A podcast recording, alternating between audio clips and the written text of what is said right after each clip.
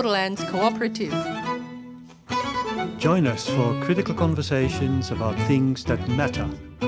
Every Friday at 10am on 3CR Community Radio, 855 AM on your dial. And on 3CR Digital and streaming live at 3cr.org.au.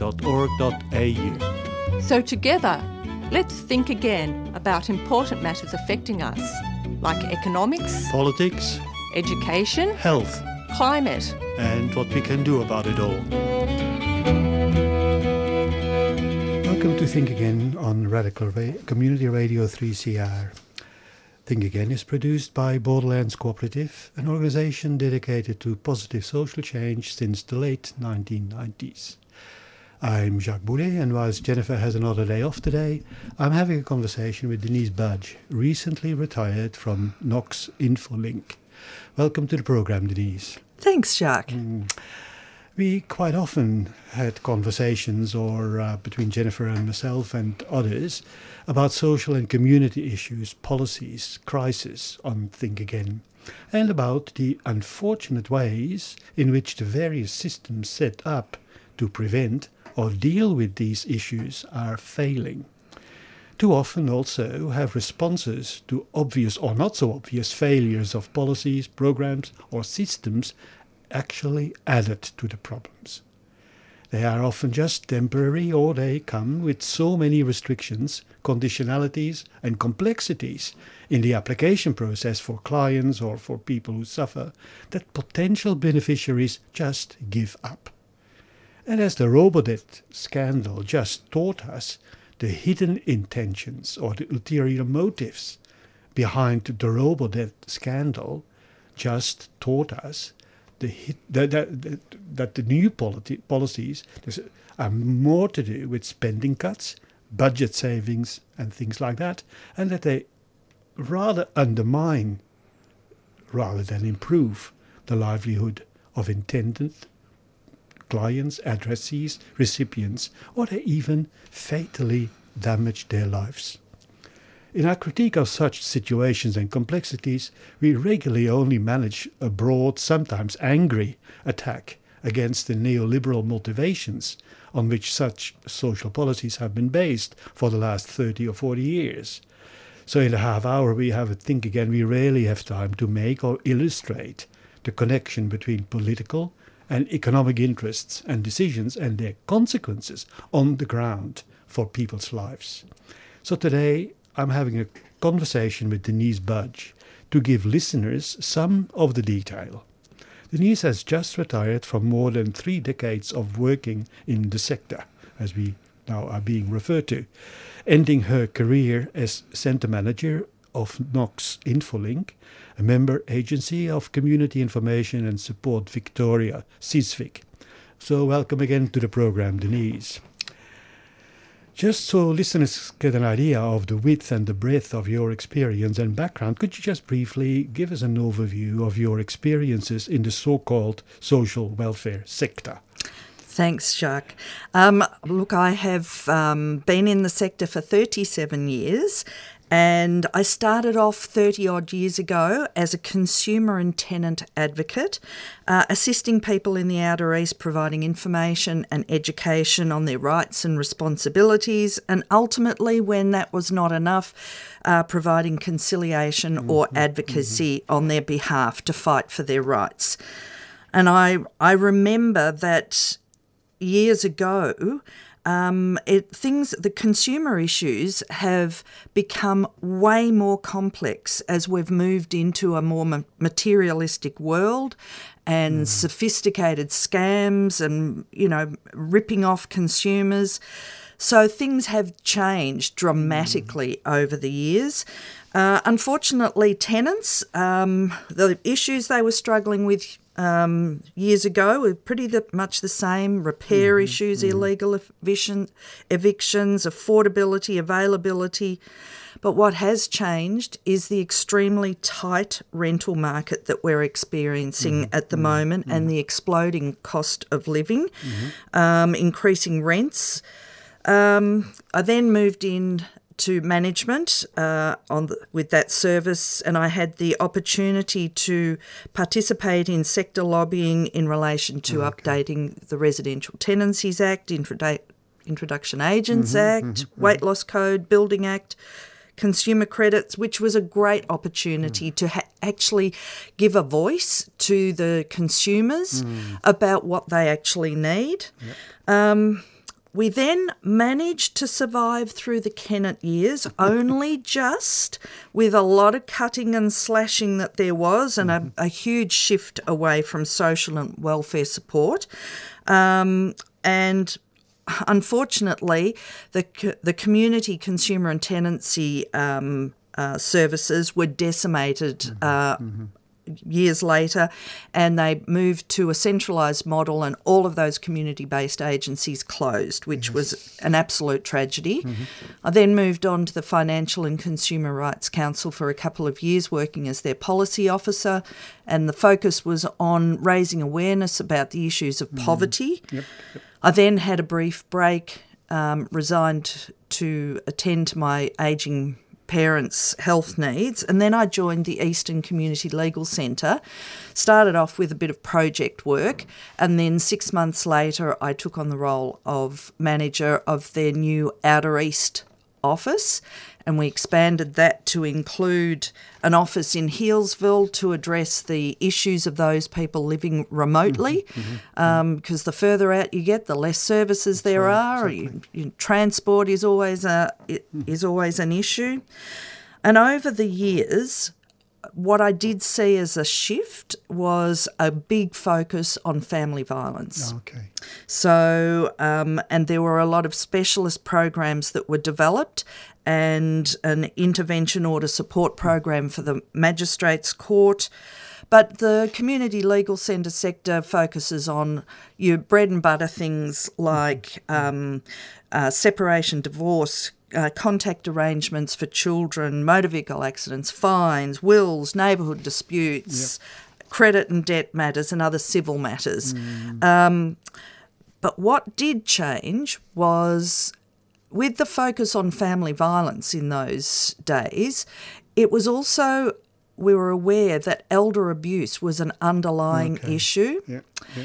That was not getting a lot of um, airing. airing. at mm. all. Mm. Um, people were sort of pushing that aside, like mm. they used to mm. with family mm. violence. Mm. And um, I'm I'm very happy to say that the first Eastern Elder Abuse Network was developed at Eastern Community Legal Centre. And after I left in 2016, I'm aware that considerably more funding mm-hmm. was uh, secured to address elder abuse issues. Okay. So, and then finally, um, I ended up for six and a half years as the manager at Knox InfoLink. Mm-hmm. Who is a member of, as you mentioned, the Community Information and Support Victoria, which is the mm. peak body for about 50 agencies who do similar work to Knox InfoLink. Mm-hmm. Knox InfoLink um, is the largest provider of food relief and material aid in the local government mm-hmm. area of Knox. Mm-hmm. And we provide a grassroots service to the most vulnerable in the community. Mm-hmm. mm-hmm. And as distressing and, and heartbreaking as it can be to hear the struggles mm-hmm. of the most vulnerable, it has also been the most rewarding organisation uh-huh. that I have been able oh, to work for. That's sorry to hear um, it it has been amazing to work with such. A, it's a small small team mm-hmm. of staff, mm-hmm. but um, before COVID, it was a much larger team of volunteers. But the dedication and commitment, the empathy, mm-hmm. and the willingness to look at each individual mm-hmm. separately mm-hmm. and not stereotype them mm-hmm. and that was the most rewarding. So it's been a, an interesting career. Thanks for that really personal as well as almost like political political overview of the last 30 years or so. You already started to talk about housing at the beginning, so let's have a look at that one area where you have had a lot of experience in, and that's housing. Housing regularly hits the news headlines. It's the sort of the Australian dream everyone is, is supposed to pursue. Uh, but for many, it means having no shelter at all, not being able to afford a home. And then there's those that have really, if you think about it, too many properties. And they make enormous amounts of money out of that via the rental system. How, how have you experienced the changes during the time you have been involved, particularly in the housing area? Sure. Well, as I mentioned in my other response, the actual issues for tenants hasn't changed very much. Unfortunately, you know, you mm. di- are dealing with substandard housing, repairs, all of those things. Um, there have been reforms to the Residential Tenancies Act over the years, mm-hmm, and some mm-hmm. would say that's been in the favour of the tenant, but I'm not sure that tenants would feel the same way. not exactly. sure they feel um, any more secure than what mm. they did 30 years mm. ago. I would agree. And yeah. it, look, it's frustrating that many of the issues are the same, trying to get your bond back. But in this current point in time, what has changed is the availability and the affordability of housing. Mm-hmm. And back in the day, when I was a tenant advocate, if my memory serves me correctly, the vacancy rate was something like three plus percent, mm-hmm. yeah. which meant that there were a lot more properties available for tenants to apply yes, for. Today, yes. the vacancy rate is 0.9%, less terrible than one mm-hmm. and it's so the the it is fierce competition. Mm-hmm. Um, it's much harder to get a property, mm-hmm. and of course the cost of rent is exploding through through as as well. So we've got this issue of supply and demand because the supply is low. Mm-hmm. They can afford to increase the rents. That's right. Plus the fact that um, you know the um, uh, mortgages are increasing, so there's that pressure on it as well. And just as a little example of how unaffordable mm-hmm. it is, mm-hmm. As an example, the median rent for a two bedroom unit in the Outer East, which I'm sure is similar to other mm-hmm. areas, um, is $420 per week. Lovely. So, as an example, if you're a single person on JobSeeker, Mm-hmm. You receive around about $693 a fortnight with the potential of up to $157 in rent mm-hmm. assistance. So mm-hmm. at max, you'd get about $850 a fortnight. If you do the maths, at $420 a week, you're left with $10 mm-hmm. a fortnight for food and bills it doesn't work. So people are forced into share accommodation. That's right. Going through the roof if you have a roof. That's right. So mm. so people are forced to look at share accommodation just to be able to afford a roof over their head. That's right. And for many, sharing is not really an option. Some mm. people don't mm. their mental health is not conducive mm-hmm. to sharing and living with other people. Yeah, our individualistic society doesn't allow that's right. A lot of the kinds of things. Look, it's even hard when you're living with the person you're supposed to love. Right. Sometimes, so when you're living in a in a group mm. home with people you don't really know, it can be very challenging. Mm-hmm. Um, and back in the day, rooming houses were a cheaper option mm-hmm. for people. Mm-hmm but they're not that much cheaper no, than no. rent. That's right. That's right. Granted, back in the day, yeah. the conditions of rooming houses were appalling, mm-hmm. and I, I am happy to say that that has improved with some minimum stand, standards being introduced. But it's but it's, the numbers have gone down as well. yes, yeah, yes, yeah. and and for many people, mm. sleeping rough is a better option for them than going into rooming houses or sharing with yes, other people. Yes, yes. And that that is a terrible situation mm-hmm. to be in. Mm-hmm. Or we've got people that are uh, living in overcrowded mm-hmm. situations. Yep. Yep. So places like Knox Infolink mm-hmm. mm-hmm. are at the front line mm-hmm. supporting people to manage homelessness mm. as best what they can yeah, with sleeping yeah. bags and tents mm. and food that's suitable for not mm. cooking in a home. Um, look, and the other thing is that we see that the unemployment rate mm. is dropping, mm-hmm. Mm-hmm. which sounds great, but are people actually in full time work? Mm. Yes. Or is it part time work and they're still struggling? And I have to say that our experience is that that statistic is they're mm. employed. That's right. But when we support them in our services, they're underemployed and they're still struggling. So they can't make ends meet. So they have to rely on services and like wages, us. And wages. And low. wages, Yeah. Just, yeah. just thinking a little bit away from the very personal kinds of experience, what do you think is the more, let's call it structural or systemic reasons for all of that? What, what do you make out of it? Look, um, Just very briefly, because that's probably a discussion for five hours. Yeah, look, I, I'm I'm no um, policy or pol- political expert, but I think the structural issue is that there has been an absolute shift in the responsibility of looking after those in need. Yep.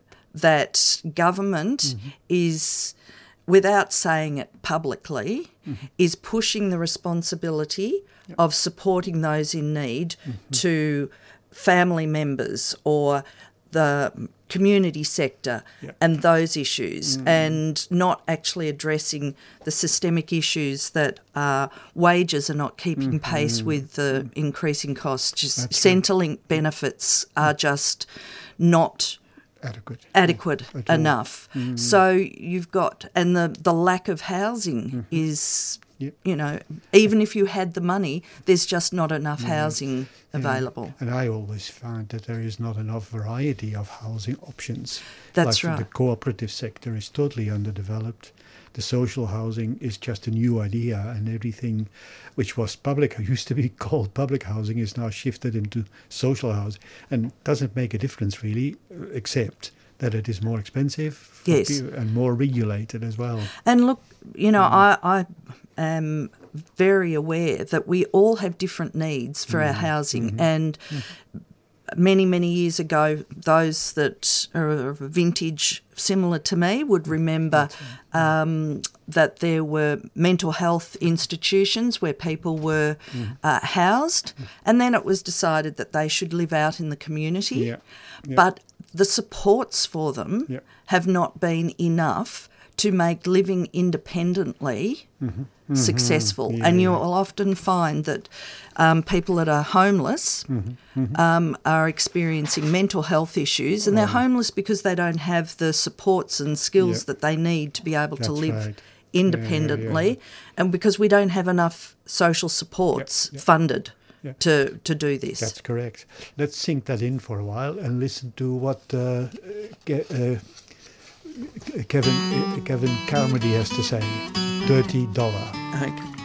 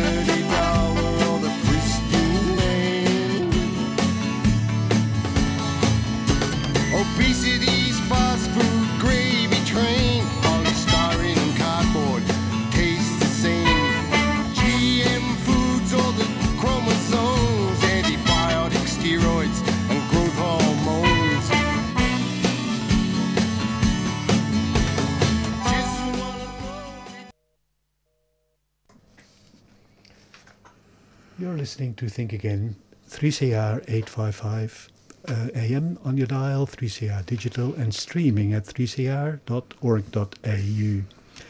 Today we're talking about the state of the Australian welfare state.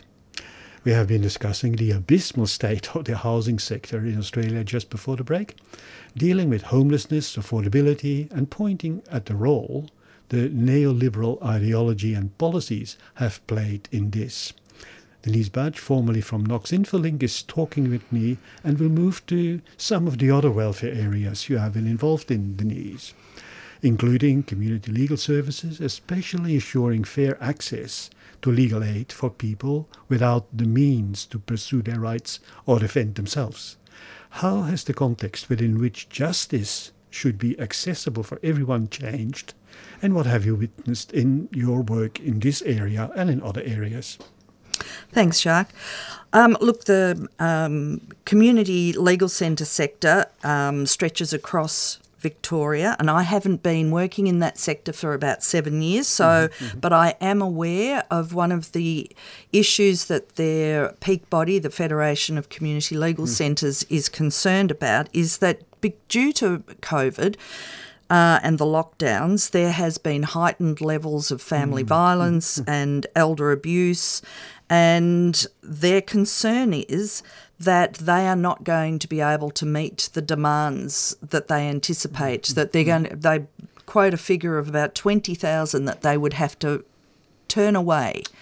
Mm. Now, pe- everybody is entitled to access to free legal advice, mm-hmm. and mm-hmm. particularly if you have no means to pay for it, you are just creating a worse situation, right. um, mm-hmm. and that then becomes a greater burden on mm. on the community and government because mm-hmm. your your if your legal issues are not being addressed, then your mental health is probably deteriorating. Yes. Then you're going to end up relying on mental health services more.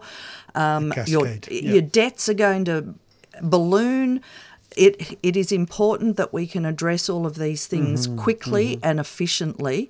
But I, I have to say that sometimes the structures in government are barriers in themselves. Uh, yes, um, yes. You know, to qualify for whether it be legal aid or to access Centrelink benefits, they make it so complicated and so hard mm-hmm. that for people that are struggling, it's it's almost impossible, yeah. and they will give up rather than pursue it. And if they can't access a legal service to give them the, the support they might need to access that, then we end up as a sector, the um, emergency relief sector, mm-hmm. providing band aid services because their situation has deteriorated to. Mm. To mm. then mean that they are one of those most vulnerable people in the community, That's and we're pro- trying to provide supports mm-hmm. to help feed them, house them, mm-hmm. link them into mental health services, use our caseworkers to mm. help them negotiate yeah. with accessing other support services, mm. whether it be mm-hmm.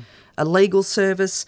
So the whole, nobody ever has one issue. Mm-hmm, that's right. One when life turns mm-hmm. to lemons, mm-hmm. um, you can be guaranteed mm. that people will be experiencing a range of mm-hmm. issues, and it's imperative for the community sector, all areas of the community sector, to work efficiently and well together mm-hmm. so mm-hmm. that we're not mm. operating in silos, that yeah. each of us are funded adequately so that we can meet the demands mm-hmm. that are yeah, yeah. exploding. And unfortunately, with this cost of living increases, yeah. I, I can't see things getting better. Yeah, yeah. For quite some time. Yeah, and you have also noticed, I'm sure, uh, the uh, privatization of many of those services. Oh, ab- absolutely. so when we go back to the 1990s, mm-hmm that all our utilities were privatised. Mm. So, therefore, all the government controls right. of, of, pricing and protections that we had went out the window, and we're mm-hmm. left to the mercy of the private Uh, yes, indeed, and that is motivated by profit. Of course. Yeah. So, I granted the um, state government are making a push for the rebirth of the mm-hmm. State Electricity Commission, which is a step in the right direction, mm. but it's not going to address the issues today. No, And and people need more supports mm-hmm. today. We mm-hmm. need more financial supports. Uh, yes, the power saving bonus is great, but we need more because that's only a, a a small. one-off. Yes, yeah. it's only a small token to Mm. offset the, the exploding costs. So we need the government Mm-hmm. to look at funding services Yeah. adequately to Yeah. provide these supports. Exactly. exactly. And what any other kind of uh, things on your agenda? uh, Oh well, look, I have? I have to say that our peak body Community Information Support Victoria is lobbying the government uh, for paid coordination in each of our services Okay. because the state mm. government does not fund us, and we all stayed open through COVID, face to face services for mm-hmm. many, mm-hmm. Mm-hmm. and supported those in Victoria. We mm. need state government to step up and Yeah. fund our services adequately so that we can do the job that we need that's to right. to support yeah, people. and that collaboration across the sectors and across the funded and not funded. Uh, Ab- uh, absolutely. that, that becomes a possibility, isn't it? Yeah. Yes, in indeed. yeah. So, and and certainly COVID impacted our services with Yep. losing so many volunteers. Yes. Yes. And and they're running on the smell of an oily rag, and people are exposed to burnout because they're doing way more than they're paid or volunteers should do. Um, certainly, as Knox InfoLink, you've got volunteers that used to do half a shift a week, half a day, Yeah, and yeah, they're yeah. working two full days, and they're Oh, volunteering, and they're dealing with people who, who are in in the most vulnerable position, distressed, Mm-hmm. That's right. heartbreaking stories, Yeah, and ever- they yeah. and they're hearing this yeah. And as a volunteer. And the situations of people of people are in are becoming so much more complex, as Yes, you, as you said before. So that means, without without having a variety of help available, that Yep. means that the, the, the, the capability of volunteers is expected to be so much higher than they ever had. A- absolutely. I, I would say that in the private Mm, sector, if we compared the job descriptions of some of our volunteers with some paid people in the private Yep, sector, yep. they'd say, well, nobody should be volunteering doing that. That should be a paid that should Yeah, be a yeah, paid yeah, position. Absolutely. So we're coming slowly, well, rapidly, to the end of our program, Denise. So thank you so much for coming to the studio and discussing some of those central concerns about the need to restore our welfare state in Australia. Uh, I, I hope that those able to change the situation from above, that they are actually listening to us or have been listening to us. What would be your your suggestion uh, to actually restore some of that again going back to volunteering uh, going back to community development or the development of community as i prefer to call it what would be your hopes and suggestions uh, Well, f- as I said, fund the sector adequately Hmm. and then make volunteering a desirable um, activity. Because people that are volunteers can give so much. Mm-hmm. They come mm-hmm. with so many wonderful skills and, and personal experiences Yeah, that yeah, yeah. enrich the lives of mm. everybody around them. But it is too hard at mm-hmm. the moment. We need we need to have the sector mm. funded more adequately. So, state government, if you're listening, you you need to fund um, the community information support. Centres. Yes, more adequately and across the board for other support Yeah, services. and i would add on to that to the funding again community development initiatives yes, because that was something which totally disappeared with Kennett. I think Yes. it was broadly back, sort of brought back a little bit under uh, the, the what's it called, Bracks' government, but it was just experimental. There was nothing durable there. Mm. I, I figure community development ought to be coming back very much. absolutely from ground up. This is where we this is where we learn Exactly. rather than from top down. Totally, totally. So thanks so much, uh, Denise, for being here and sharing your thoughts with us and Thank- with our listeners. Thanks again for, we actually think that that was a community service announcement in its own right.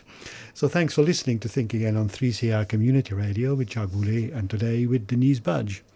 Remember, if you want to send us a message or ask anything from today's program, email Borderlands, borders at borderlands.org.au. Just put Think Again in the subject line. Our programs are available on podcast uh, via your preferred podcast app or on the 3CR website at 3cr.org.au. Stay tuned for the following program Jailbreak, which gives a voice to prison inmates, their families and friends. And to bring us into this program, enjoy a bit of Milkumana, Milkumana by King Stingray.